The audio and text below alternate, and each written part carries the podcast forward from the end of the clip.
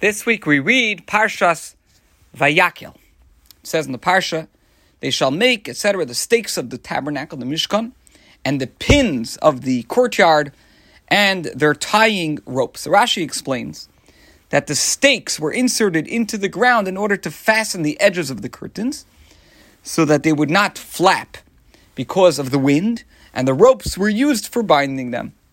There is a lesson, a moral to be derived from this the generations that preceded us can be compared to the builders of the tabernacle itself.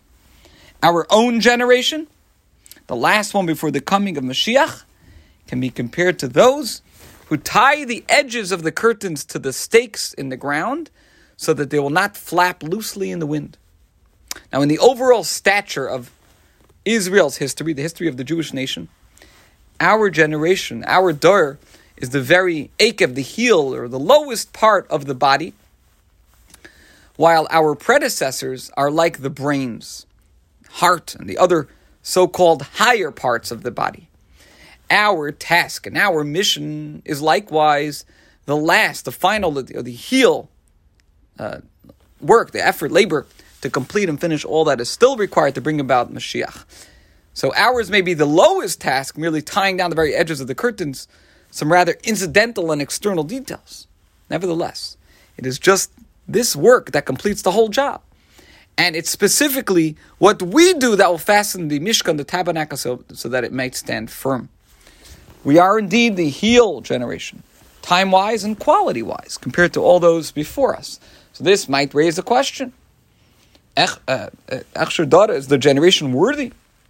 Why should we merit the coming of Mashiach? When our ancestors, who were greater tzaddikim and greater chachamim, scholars than we are, they did not. Nevertheless, the fact is that we are the ones who complete the work. The credit and the merit, therefore, is attributed to our generation. Our sages thus said that a meritorious deed is attributed to him who does the last part of it and completes it. That's the Gemara in Saita, Dafi Gimel Amid Beis 13b says. Okay. Moreover, the edges of the curtains were to be tied to the pegs that were fixed in the ground, the earth. This alludes to the very purpose of the sanctuary, namely, to bring about an indwelling of the divine presence in the tabernacle, which was to be a physical abode established specifically here on earth. This indeed is the very task and purpose of our generation. We are to draw the divine presence all the way down to the very earthiness of this material world and this will happen with the coming of Mashiach and the ultimate redemption.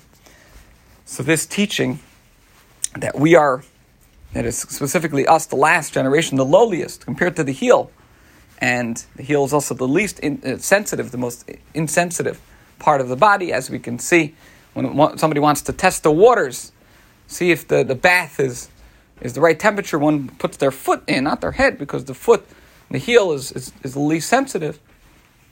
But that actually allows it to have Mesiras Nefesh, to go places and to do things that the previous generations who were much, much smarter perhaps would not be willing uh, to do. Reminds me of the analogy, and I don't know the source for the analogy, of a king who had a beautiful garden, orchard, and he had there a, uh, it was stunning, but there was one very, very ugly looking tree. Its leaves, the branches were, it was just awful and it was, but it was very, very large. And he made a contest. He said anybody who could come and knock down the tree could get to marry his uh, his daughter. And throughout the day, people were coming with these big saws and all kinds of huge tools, and it was such a big uh, trunk.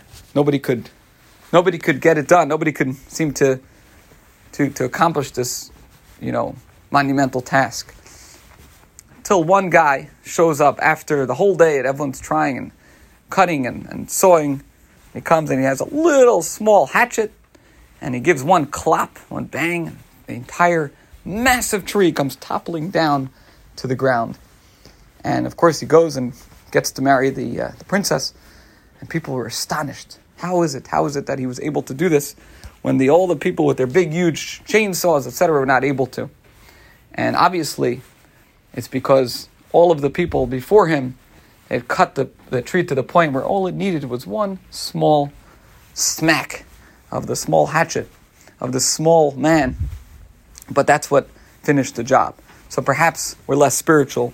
Perhaps we are the dwarf standing on the giant's shoulders, but they're looking to us because we have to finish the job, and we can finish the job and bring Mashiach now.